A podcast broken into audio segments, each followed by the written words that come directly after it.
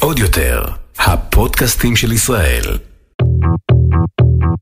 היי וכיף שהצטרפתם אליי לפודקאסט אני הבוס. אני ליאת לוי קופלמן וברוכים הבאים למסע שהיה שמור עד עכשיו רק למשתתפי כנסים כלכליים מקצועיים ועכשיו הוא פתוח לכולם. כאן תקבלו כלים מקצועיים גם אם אתם מנכ"לים, מנהלי שיווק, מנהלי מותג, סטודנטים או פשוט מחשבים מסלול מקצועי מחדש. בקיצור, אתם לא רוצים לפספס את זה. רגע לפני שנתחיל, הפרק היום בחסות מקס. על מקסבק כבר שמעתם?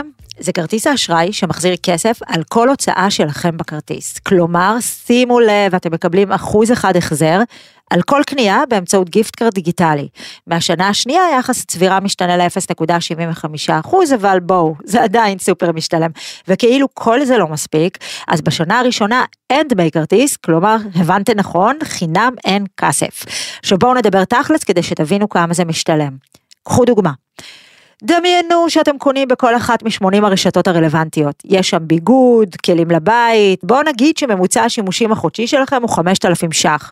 כאילו ממש היינו רוצים, נכון? זה תמיד יוצא יותר, אבל לא משנה, בואו נשתמש ב-5,000 ש"ח כדוגמה. במקרה כזה תקבלו החזר של 50 שקלים לאותו חודש לקניות. חישוב מהיר מביא אותי לכך שבשנה זה יוצא לכם 600 שקלים. בנוסף לכל הטוב הזה, הלקוחות זכאים לתוכנית ההטבות המפנקת של מקס, שהיא כוללת פינוקים של 1 פלוס 1 לאטרקציות, למופעים, להטבות, לבתי קפה ולמסעדות בארץ. לפרטים ולהנפקה התקשרו עכשיו לכוכבית 8040. בכפוף לתנאי ההצטרפות צבירת נקודות בהתאם לתנאי תקנון מקסבק, ההחזר יתבצע באמצעות כרטיס ניתן גיפטקר דיגיטלי של מקס ובכפוף לתנאיו. אי עמידה בפירעון ההלוואה או האשראי עלול לגרור חיוב בריבית פיגורים והליכי הוצאה לפועל. בכפוף לתנאי החיתום ולאישור המלווה מקסית פיננסים בע"מ. התקנון המלא באתר, צבירת נקודות מקסבק מתבצעת בגין עסקאות בכרטיס כהגדרתן בתקנון, יחס צבירה בעסקאות מול מוסדות המדינה בשנה הראשונה 0.5% והחל מהשנה השנייה 0.375%. בפרק היום נדבר על הפיל שבחדר, האלגוריתם. טה-טה-טה. אז היי למעיין שריג, סמנכ"לית תקשורת ושותפויות, מטא, שזה אקס פייסבוק, אה, ישראל. אהלן. היי, וואו, כמה אוויר אני צריכה לקחת ל title. בוא נתחיל באיזה פתיח כיפי יש לפודקאסט הזה. נכון, איזה איזה בא לי. לרקוד כזה, אני עדיין כזה ב vibe. בול, בול, בול. הם חייבים לראות אותנו גם מצולמות, כי אנחנו גם התלבשנו בהתאם. eighties ושתינו מנומרות. מעיין, קודם כל, איזה כיף שבאת. איזה כיף לבוא. אה, את בחופשת לידה, נכון? נכון, אני לא קוראת לזה חופשת לידה, כי זה הדבר הכי רחוק בעולם מחופשה. עבודת לידה. פשוט משקרים, אנשים, יש פה הונאה. אני הבנתי לגמרי מה קורה פה. וזה ממש לא חופשת לידה הדבר הזה. והיא לא מדברת אגב על הדברים הכיפים שהיא עושה, שהיא קוראת להם ככה מציצה בעבודה ובורחת לשם, היא מדברת על העבודה בתינוקות. כן, יש לי אה, גור קטן בבית שהוא בן חודשיים, והוא באמת ובתמים חושב שאני עובדת אצלו, זו תופעה מדהימה, הוא חושב שהוא הבוס שלי, והוא בוס יותר קשה מכל בוס שאי פעם היה לי, והיו לי. והיו היו לך. קשים, היו קשים. עדי תהני. מאחורייך, לא, עדי היא הדבר הכי מלאכי שמתהלך על פני כדור עוד הארץ. ביחס לתינוק. ביח... לא, ביחס לתינוק כולם מלאכים, אבל הוא ספציפית גם באמת רודה בי בצורה באמת אפס בונוסים, גם אפס פידבקים חיוביים, בסדר, אנחנו עובדים על זה. אז אני יכולה להגיד לך שגם כשהוא ילמד לדבר, תשכחי מפידבקים חיוביים. מקסים. אני עדיין מחכה להם. יש למה 16 לצפות. פלוס, יש, כן. מעיין, יס. מה הסיפור הזה של האלגוריתם? קודם כל, חלק מהעבודה שלך זה בעצם לתקשר החוצה את מה שקורה במטא, נכון? כן, בעצם העבודה שלי, כמו עבודה של כל דובר טוב או בינוני כמו שאני, אז העבודה שלנו עומדת על שתי רגליים. רגל אחת היא הרגל הפרואקטיבית, איך אני מספרת את הסיפור של המותג, החברה, האדם שאני מייצגת, במקרה הזה מטא, אני והצוות שלי מספרים כל היום החוץ את הסיפור הזה, ומצד שני, איך אנחנו כל הזמן מתקשרות גם את האתגרים שיש לנו כחברה, שאת יודעת, זו בסוף חברה שחיים עליה כזה למעלה משלושה מיליארד בני אדם, זה כזה מביא איתו הרבה טוב, וגם הרבה... זה כוכב לכת כן, בעצם. בעצם, זה שליש מאוכלוסיית העולם, כן. שחיה על פלטפורמות, זה גם מביא איתו הרבה מאוד בעיות, לצד הרבה דברים מאוד מאוד יפים. אז זה מה שאנחנו עושים בגדול, חוץ מזה אנחנו עובדים עם כל מיני קהלים שאנחנו נורא נורא אוהבים ואוהבות. אז יוצרי תוכן ומנהלי קהילות זה דוגמה לקהלים האלה, שזה באמת, אם תחשבי על זה רגע, אלה אנשים שצמחו על הפלטפורמה שלנו, הם כאילו הם הקור של מה שחלמנו, מה שמרק חלם כשהוא הקים את פייסבוק ואינסטגרם. אנשים שיבואו ויבנו וייצרו, ואנשים יבואו ויקשיבו ויצפו ויענו ותתפתח קהילה סביב זה, ולא תצטרכי במאי, לא תצטרכי עורך, לא צריך כתב, לא צריך כלום. אנחנו נדבר על זה אחר בבקשה. כך, על הלא Mhm. תצטרכו, אה, אבל בואי, תגידי לי באמת, כמה זמן בשנה, שנתיים האחרונות שאלו אותך על האלגוריתם? האלגוריתם, האלגוריתם, כמה זמן, כמה את שומעת את זה? כל יום. כל יום. זה, וזה לגיטימי. ברור, אז בוא, בואי נדבר על זה רגע באמת, כי קודם כל הוא קיים, בהחלט. אבל המיתוסים סביבו אני מניחה גם קיימים, וחלקם לא מיתוסים, אז בוא נעשה רגע סדר בתוך כל הדבר הזה. קדימה, שוט. עד כמה אתם מתערבים לי? עד כמה אתם משחקים לי במוח, בכסף, בקהל, בחשיפות? אה, בואי תספרי לי תכלס האלגוריתם הזה, מה, מה אני יודעת, וגם כמובן, מה אני יכולה לעשות כדי ככה לגייס אותו לשורותיי, אני כן. מאוד נחמדה. אז קודם כל אנחנו מתערבים לך בהכל כל הזמן. זה התפקיד שלנו, לא סתם, אנחנו לא, לא, אנחנו לא, אין לנו עניין להתערב לך כל- כליאת ספציפית בתוכן שאת עושה בחשיפה שלך. מה שאנחנו עושים זה בונים אלגוריתם שהוא מכונה. קודם כל זה לא אלגוריתם אחד, יש מלא אלגוריתמים שפועלים בממשקים שונים, אז אני- אם ניקח את אינסטגרם, רק באינסטגרם פועלים חמישה אלגוריתמים, בסדר? יש לנו את האלגוריתם של ה story, יש לנו את האלגוריתם של הפיד, את האלגוריתם של ה following, הבנו. אז יש כאילו כמה- זה לא שאני כועסת עכשיו על אחד, עכשיו את הגדלת, אני כועסת. על חמישה. בדיוק, את יכולה ממש לעשות כזה מסיבה ולהזמין את כולם. ולכעוס לכולם, כן, ולעשות להם mingle. עוד, לא- עוד לא הגעתי לפייסבוק, עוד לא הגעתי לוואטסאפ, עוד לא הגעתי, הבנו. אז יש הרבה. אז, אז אין אלגוריתם אחד, זה חוק אחד שצריך להבין. דבר שני, האלגוריתם, המטרה שלו בסוף, זה תמיד ללמוד אותך ולהנגיש לך את התוכן שהכי מעניין אותך, ווייס ורסה. להנגיש אותך לאנשים שאת עשויה לעניין אותם. הרי כולנו, אני מקווה, כל מי שמאזין לנו, מבין שהפיד שלי והפיד שלך נראים שונה לגמרי. ספציפית שלנו כנראה לא. לא, לא, אותו דבר, ש- אותו אותו פיד, כנראה אותו אותו דבר. בול. אבל אה, לרוב האנשים יש פיד שונה, והפיד הזה כל הזמן מתעדכן, וכדי שנוכל להנגיש את התוכן שהכי מעניין אותך, את האנשים שהכי מסקרנים אותך, ואת את הרילזם שהכי יצחיקו אותך, אנחנו צריכים אלגוריתמים חכמים. זה ממש מלמעלה. עכשיו, אם אנחנו רגע dumbing down, איך האלגוריתם הזה עובד, הדבר הזה שאלוהים יודע מה הולך שם? הוא עובד בשיטה של scoring. הוא עובד בשיטה של ניקוד. הוא תמיד מדרג אותי ביחס לאדם. כלומר, אם אני ואת אה, עוקבות אחת אחרי השנייה, אני, אני כל אינטראקציה שתהיה לי איתך, הוא יכניס לאיזה מין מטר, מטריצה כזאת, שבודקת עד כמה הקרבה שלנו משמעותית. כלומר, ככל שאני אעשה shares לתוכן שלך, ככה הדירוג יעלה. ככל שאני אגיב ואעשה לייקים, ויהיה איתך ב engagement, יהיה איתך בקשר, יהיה איתך ברמת מעורבות מסוימת, ככה האלגוריתם יגיד, הופה, הופה, הופה, יהיה- קורה פה משהו, יש כאן קשר הדוק, חם וטוב, שתי אלו מחבבות אחת את השנייה, בוא ניתן להם דירוג גבוה. מה אני אראה בתכלס? אני את אראה תראי אותי בתכלס, יותר. ואני אני גם אראה אותך יותר. אני אראה אותך ראשונה כאילו כן. ב reels גם, לא ברור. ב reels, ב- בסטורי? בהכל, כי בעצם גם הסטורי יש לו את... לא, בצפיות בסטורי? כן, אני אראה. ה- ה- יש לנו מלא עיגולים. בוא, בואי נכון. רגע נצא מהנחת, מנקודת יסוד, שהקשב הוא כל הזמן בדעיכה. והקרב על, ה, על ה attention של הבן אדם, של הגולל, של הצופה, של הגולש, היא, היא, הקרב הוא עצום, נכון? כאילו, תחשבי כמה, אחרי כמה אנשים את עוקבת וכמה עיגולים את יכולה לראות שם למעלה בסטורי. איך את רואה מישהו יותר מאשר אחר? מי ראשון ומי אחרון? כן, יש אבל לזה סיבה. מצמצ... אם מצמצמים לי את זה בהתאם למי שראיתי אתמול ושלשום ולפני זה, אז בעצם, אנחנו לא בודקים מש- את מי ראית. צפייה היא לא, היא לא נכנסת זאת אומרת לסקורינג. שאני גם צריכה להגיב. חייבת. You guys, אם- אני מקווה שאתם שומעים. באופן כללי, אנחנו, כל הזמן האלגוריתם בודק עד כמה התוך האלגוריתם, אחד מהם, אחד מה- האלגוריתם, הוא האלגוריתם. בודק תמיד עד כמה התוכן שלך הוא תוכן איכותי. עכשיו, איך הוא יודע אם התוכן איכותי? אין לו מושג, הוא אלגוריתם, הוא לא יודע, מה זה איכות גם, מי קובע? הוא בודק את זה לפי כמה אנשים בעצם הגיבו לתוכן שלך, אהבו אותו, הוא הצחיק אותם, עד כמה המעורבות שם היא מספיק גבוהה, וכמה אנשים באמת צפו בו עד הסוף. רגע, והוא מקדם אותי ככל שהמעורבות שלי גבוהה? ממש ככה. ככל, שאת, ככל שיותר אנשים מגיבים וזה, אז הוא גם מקדם אותך יותר, כי הוא אומר, הופה, קורה פה משהו, יש פה משהו מעניין, בואו נעזור לו להתקדם הלאה. וככל שזה עובד הפוך, ואנשים עושים לך swipe מאוד מהר, ואנשים לא מגיבים, ואנשים עוברים הלאה, ואנשים...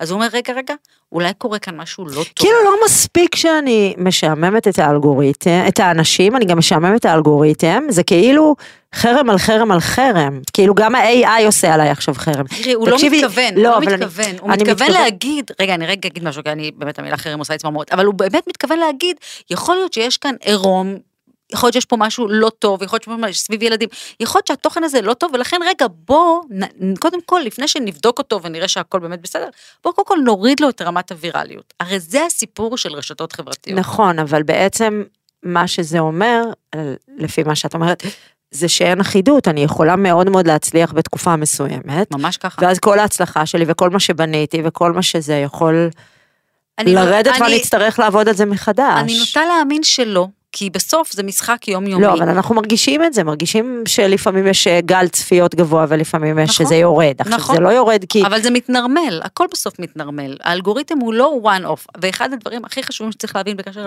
לאלגוריתם וטו טו טו, זה שהאלגוריתם מאוד אוהב עקביות. הוא אוהב לראות תוכן באופן עקבי, הוא לא רוצה שיום אחד תהיי בספייקים מטורפים, ויום אחר כך, אה, את יודעת, שואלים אותי הרבה, אחת האגדות האורבניות הבאמת אה, חזקות וחריפות, זה שאם תקדמי את התוכן שלך בכסף, וואו, הנה כך. לקחת לי את שאלה מספר 2. אז קדימה, תגידי, כן. האם תקדמי האגדה האורבנית, אני חוזרת על השאלה המצוינת ששאלתי את אז הנה, אני. אגיד לך שאלה מספר 2 תשאלי. שהכנתי בלי שראית. בבקשה, בבקשה.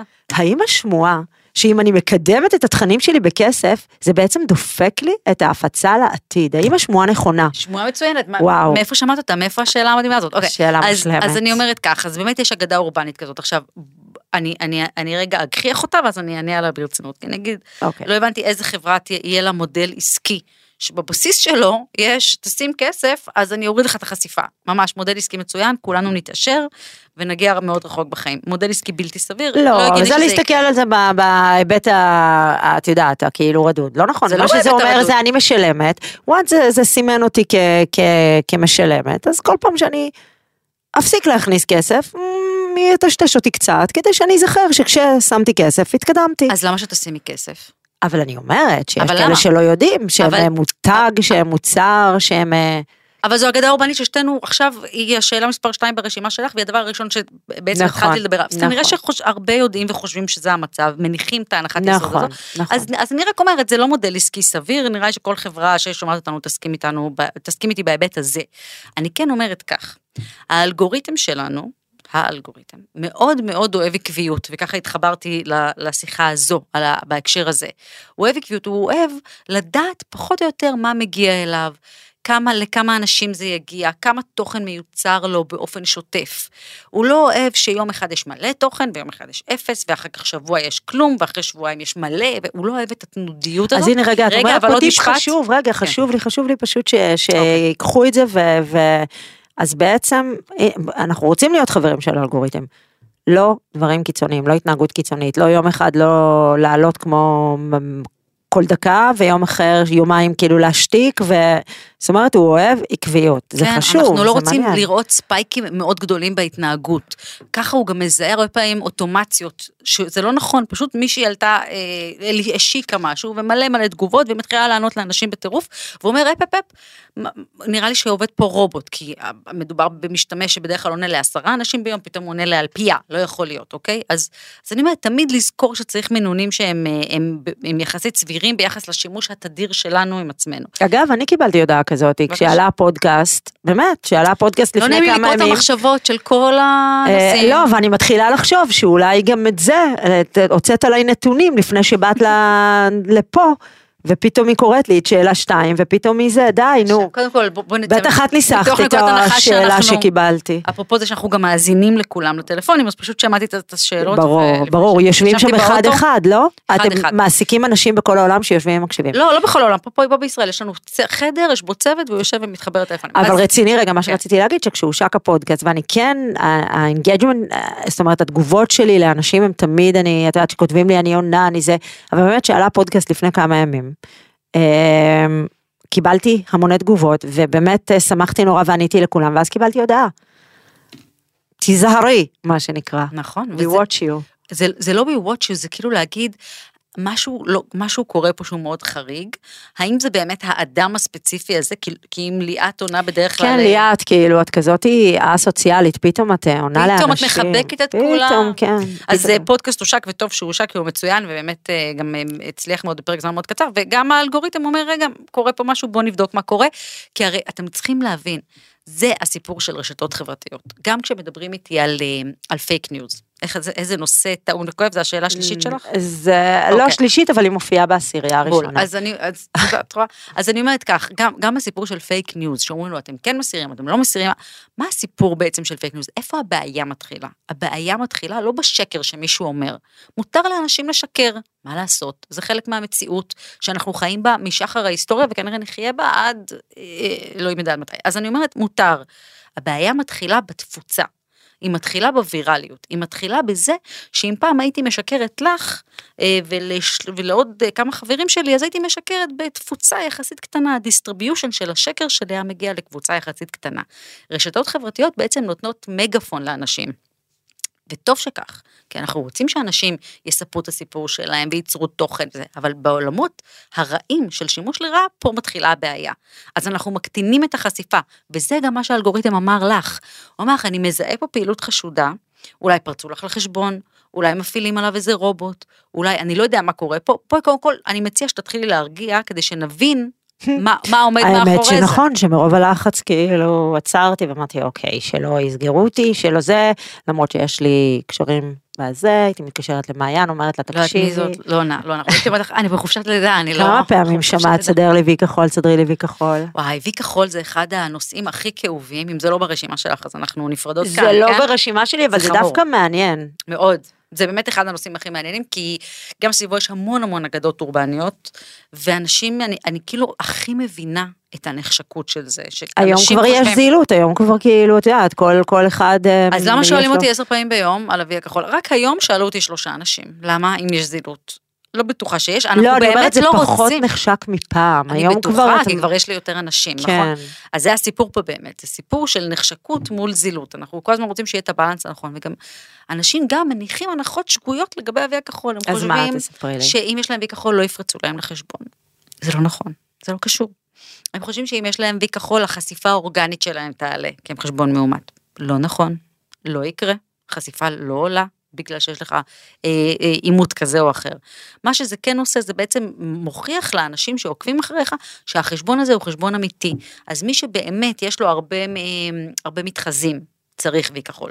כדי שנגיד, זה הבן אדם האמיתי, זהו. ואז... אבל אז למה כל כך קשה לקבל וי כחול? לאנשים ש... שעושים דברים, או אנשים ש... הרי וי כחול זה לא לפי מספר עוקבים, וי כחול זה... ודאי שלא, וי כחול עומד על אה, בודד כמה מדדים, שאחד מהם זה עד כמה את, אה, על נוטביליטי למשל, עד כמה את ידועה. אה, הוא בודד, הוא בודד מטריקות של כמה מחפשים אותך בגוגל. הוא בודק כמה עוקבים יש לך, לא שזה חשוב, בסוף הכל מתכנס לאיזה מין מטריצה כזאת שבודקת כמה, האם מגיע לך או לא מגיע לך, כמה מתחזים יש לך, כמה כתבות עשו עלייך. אז אני אומרת, זה לא למה זה כל כך קשה, אנחנו רוצים שזה יהיה קשה. זה לא אמור להיות קל. אנחנו לא רוצים שלכל אדם בעולם יהיה וי כחול, כי א', כמו שאת אומרת, זה באמת זילות של הדבר, ושתיים, לא כולם צריכים וי כחול, ואנחנו מנסים להסביר לאנשים, אתה לא צריך את זה, בוא נתקדם, אבל לא, אנשים כאילו על זה באובססיה, כן, באמת. כי זה, זה התו תקן החדש, של העידן החדש, מה שנקרא. אה, אז רגע, נחזור לאלגוריתם. אז אמרנו, אוקיי, אז הוא לא אוהב שאנחנו קיצוניים, וגם אה, דיברנו על כסף בהקשר הזה של האלגוריתם, אז הוא לא אוהב שאנחנו קיצוניים גם פתאום ב distribution שלנו, כלומר, אם עכשיו פתאום אני השקתי פודקאסט והחלטתי לקדם אותו בקמפיין לראשונה בחיי ושמתי על הקמפיין הזה 50 אלף שקל וכנראה הגעתי למספרים מטורפים, אז הוא אומר, אוקיי, אני מבולבל, ואנחנו לא רוצים אלגוריתם מבולבל, אנחנו רוצים אלגוריתם שיודע כמה הוא מקבל, לכמה זה מגיע, בערך, ככל שהתוכן אורגנית, יותר טוב, פחות טוב, גם ממומן וגם לא. אז, אז כשפתאום הוא רואה איזה קפיצה מאוד גדולה ב distribution, יום למחרת, את לא תקדמי את זה בכסף, אז ה distribution שלך מראש יהיה יותר נמוך, ואז מה יקרה? למדנו, כי דיברנו על זה עד עכשיו, האלגוריתם יחשוב שהתוכן לא איכותי.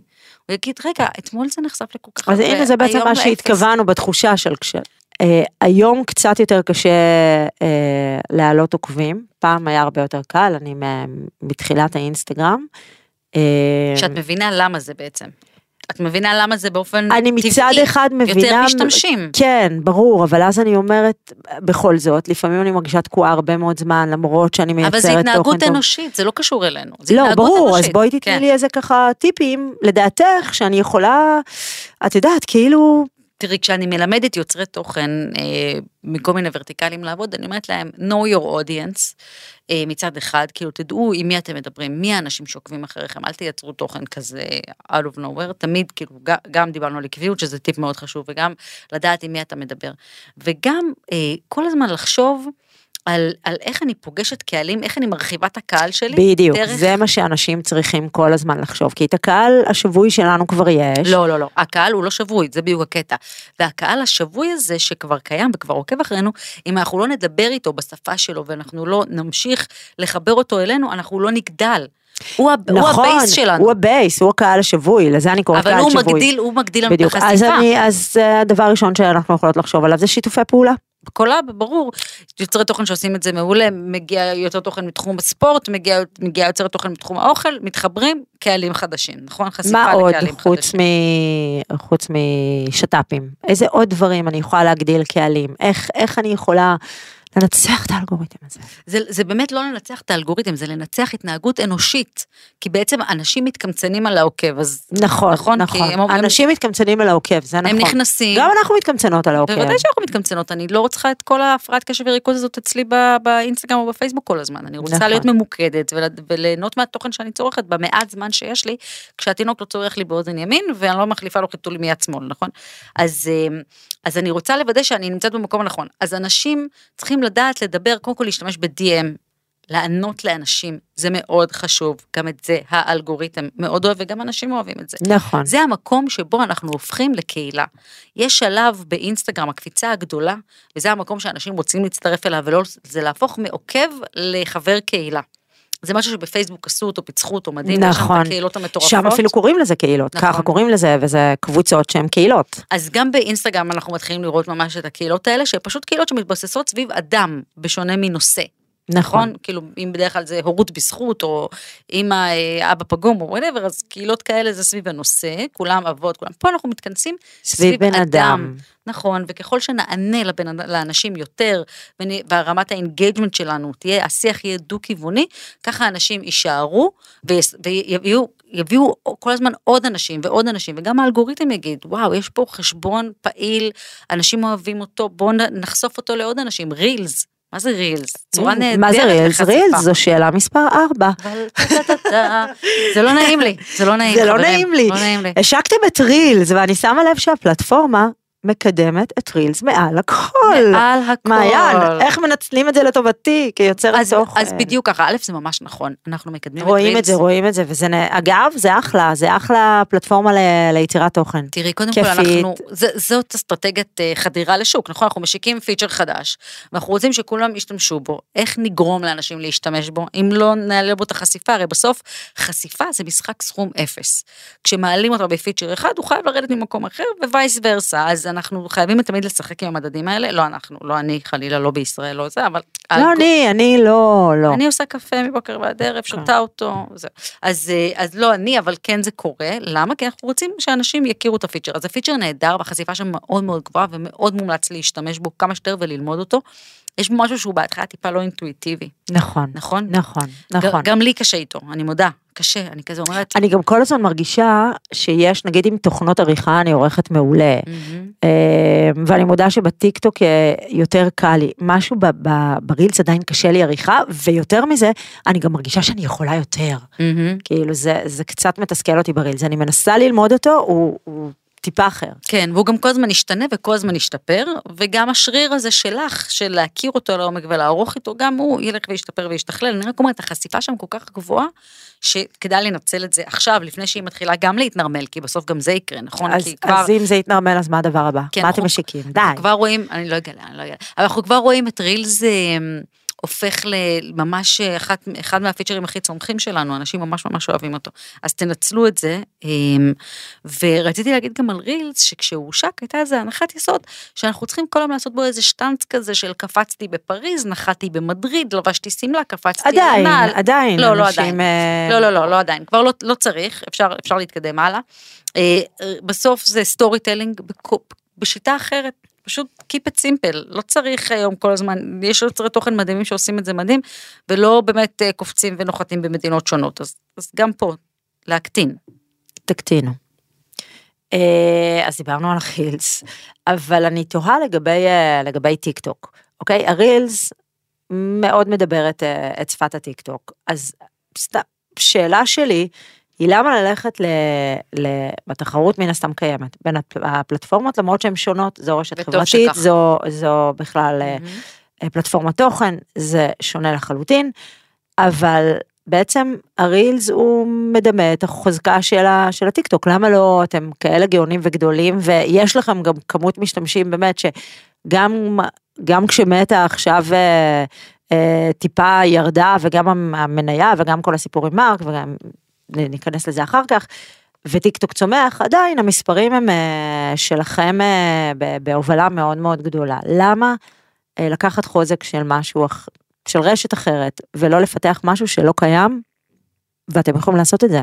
שיהיה שלכם, שיהיה דיבור חדש שלכם, שיהיה... אני חושבת, תראי, אני, אני חושבת כמה דברים. אחד, טיק טוק פלטפורמה מעולה ומתחרים מאוד טובים, ואנחנו מאוד אוהבים תחרות, טוב שכך, אני תחרות גם מאמינה בתחרות, זה חשוב מאוד. מצמיחה את כולנו, נכון, מאוד. ממש, משפרת את כולנו, וזה טוב רק בסוף ליוזרים, וטוב שכך.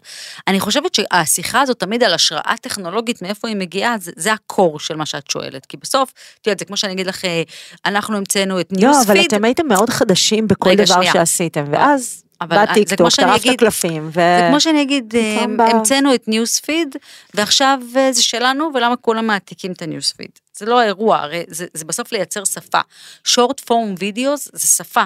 בטיקטוק עושים את זה ככה, יש לזה קהלים אחרים, עושים שם דברים שונים, אצלנו short form video נראה אחרת, עושים שם דברים שונים, עוקבים אחרי זה דברים שונים, אנשים שונים, וזה באמת, כמו שהשכלת לומר מאוד יפה בשאלה שלך, זה באמת שתי פלטפורמות שונות, ולכן השימושים שם אה, נעשים שונה, וגם אנשים צורכים את התוכן הזה אחרת. אז באינסטגרם בסוף, כמו שאת אומרת, זה רשת חברתית, היא, היא people first, היא מבוססת על אנשים.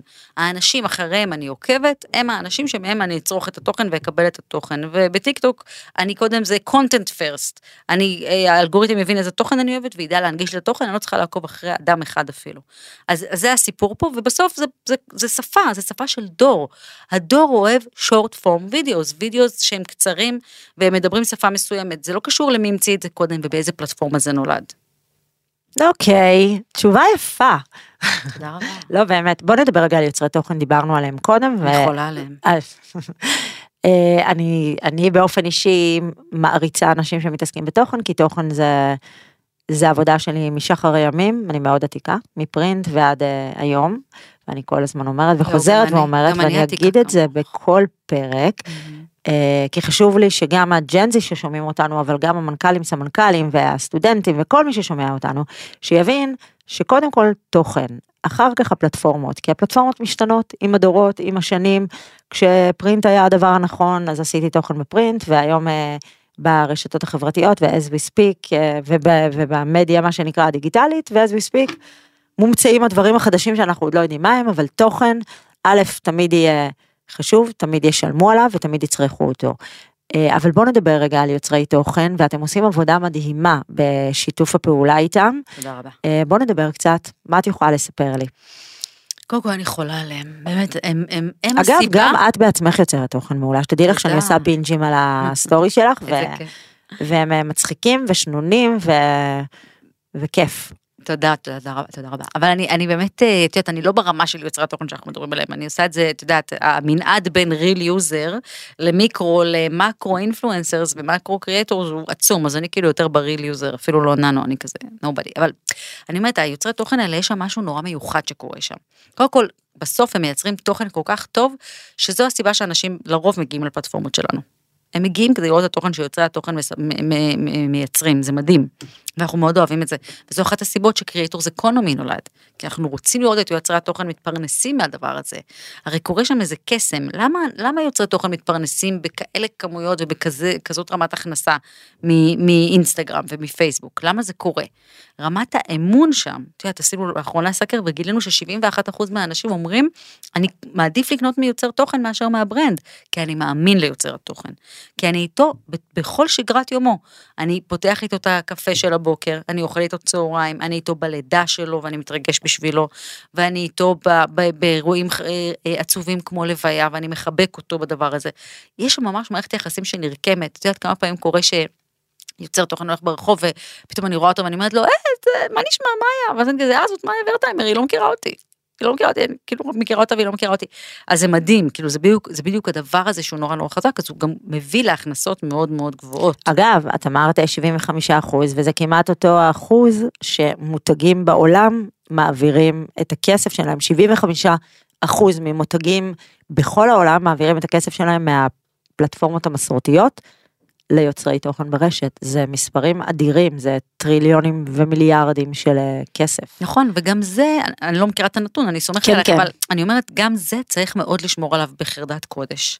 וזה גם מה שאני מלמדת קריאטורס בדרך כלל, כי אני אומרת, צריך לשים לב שאנחנו, ללמוד לעבוד בעולם של, אה, של כלכלה, הוא, הוא, זה לא קל, כי של יוצר- כלכלה שנבנית עכשיו. עכשיו זה חדש, בדיוק, זה ecosystem חדש, וזה, זה, את יודעת, אנחנו מדברים על creators economy כמה זמן? שנתיים? קרנות הון סיכון, כמה זמן הן משקיעות בסטארט-אפים שבונות, בונים נכון. tools ל creators? שנתיים, כאילו, ו- ועדיין רואים שזה צמיחה פי חמש. פי חמש בהשקעות, זה התחיל בהשקעות של קרוב לשני מיליארד, היום זה קרוב לעשרה מיליארד השקעות בשנה. אז אני אומרת, זה כאילו, הכסף שם, ומי שלא לוקח אותו משאיר כסף על השולחן. נכון, או שפשוט לא מכניס אותו לכיס שלו, וחבל. בדיוק, אבל גם פה צריך לראות איך משחקים את המשחק הזה נכון.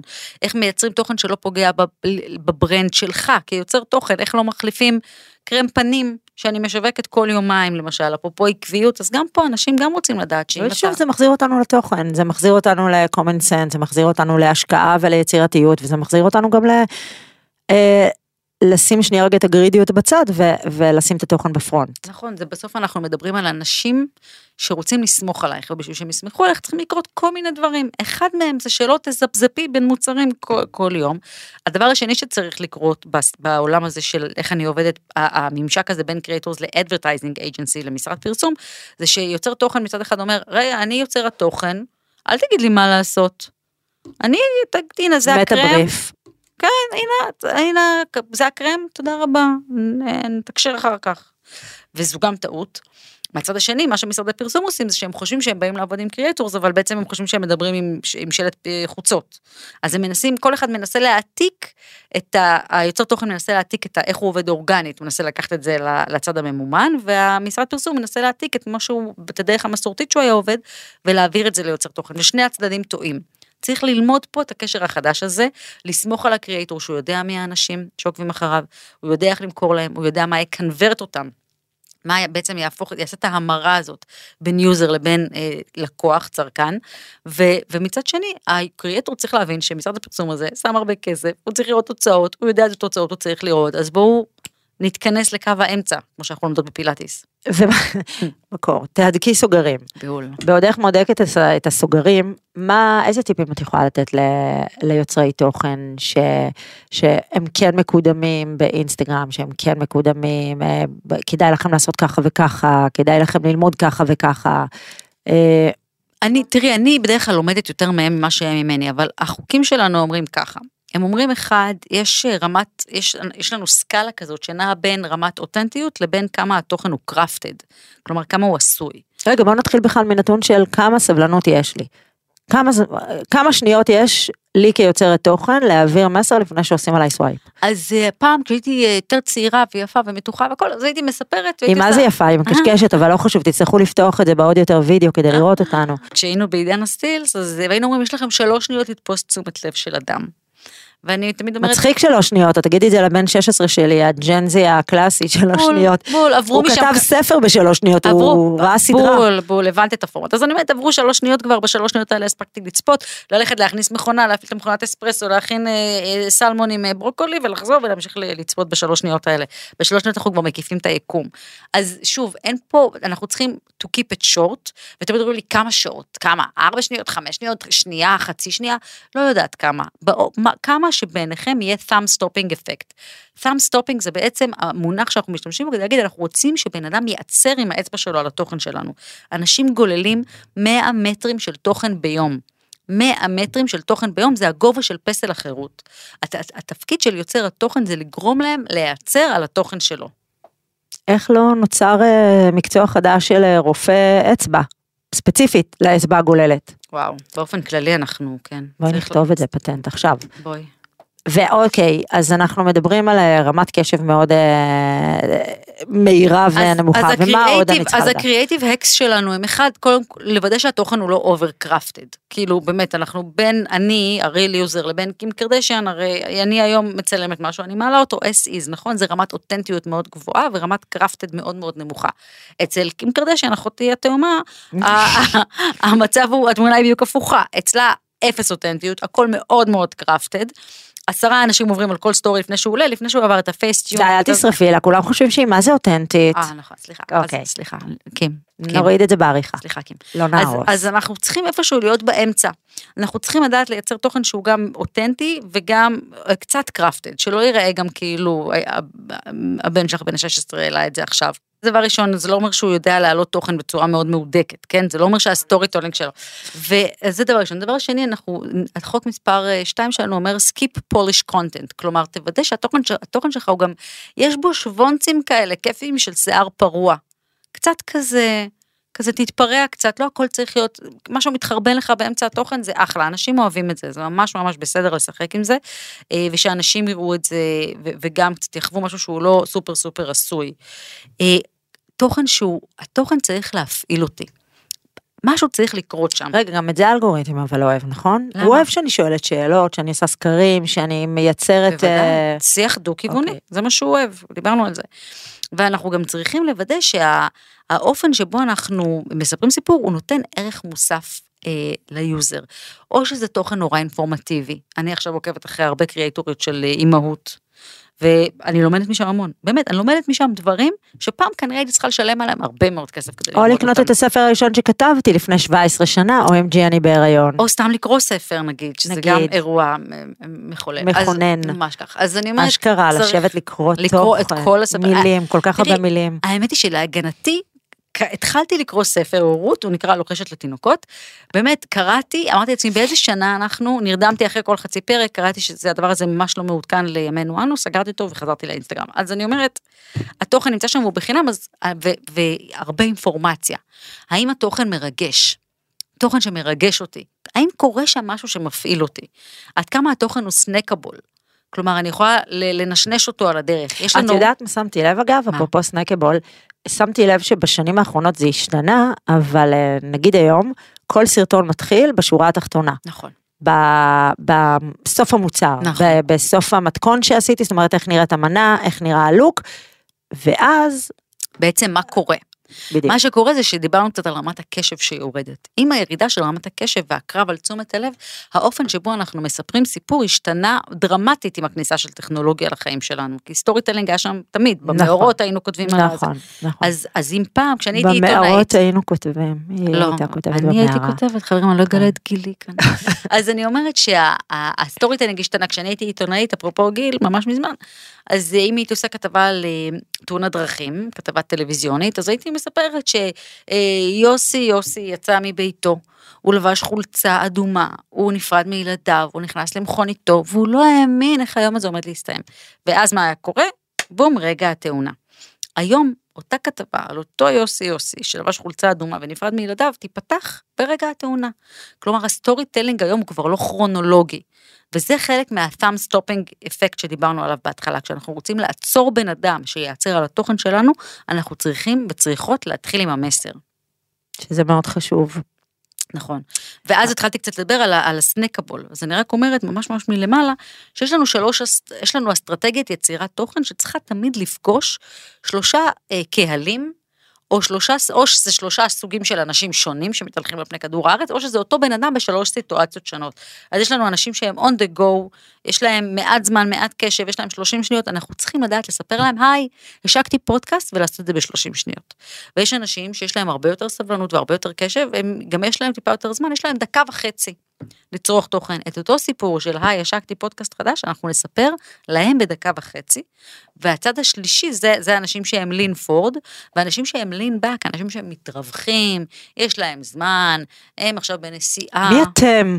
זה כל האנשים שעכשיו מאזינים לנו בעצם, כי הם צלחו אותנו. אבל זה מאזינים לנו תוך כדי אה, בפקקים שהם כבר מאחרים לפגישה ושהם רצים אז מה? בפארק. זה לא מעניין איזה- אותי, הם עדיין מאזינים. הם לא לינבק. הם לינבק, הם נמצאים בנסיעה, הם, הם מאזינים, הם, לא, הם, הם יותר רגועים, זה נגיד לא אני, אני אחרי שלוש דקות כאילו כבר באמת מורטת אה, זה, אז האנשים האלה אנחנו צריכים לספר להם את, היי, השקתי פודקאסט בחמש דקות, בשש דקות, ולא סתם הארכנו את Reels עד 15 דקות, לא ל creation אלא ל uploading, להעלה, אז יש סיבה לדברים האלה וזאת הסיבה. אגב, אפרופו הארכתם, אה, אנחנו כבר, וואו, אני מסתכלת על השעון ואנחנו יכולים לדבר פה עוד שעות, אבל לקראת, והבייביסיטר תפטר אותי, פשוט תפטר. לקראת העתיד אה, הבא עלינו לטובה, את תספרי לנו משהו קטן, מה צפוי לנו?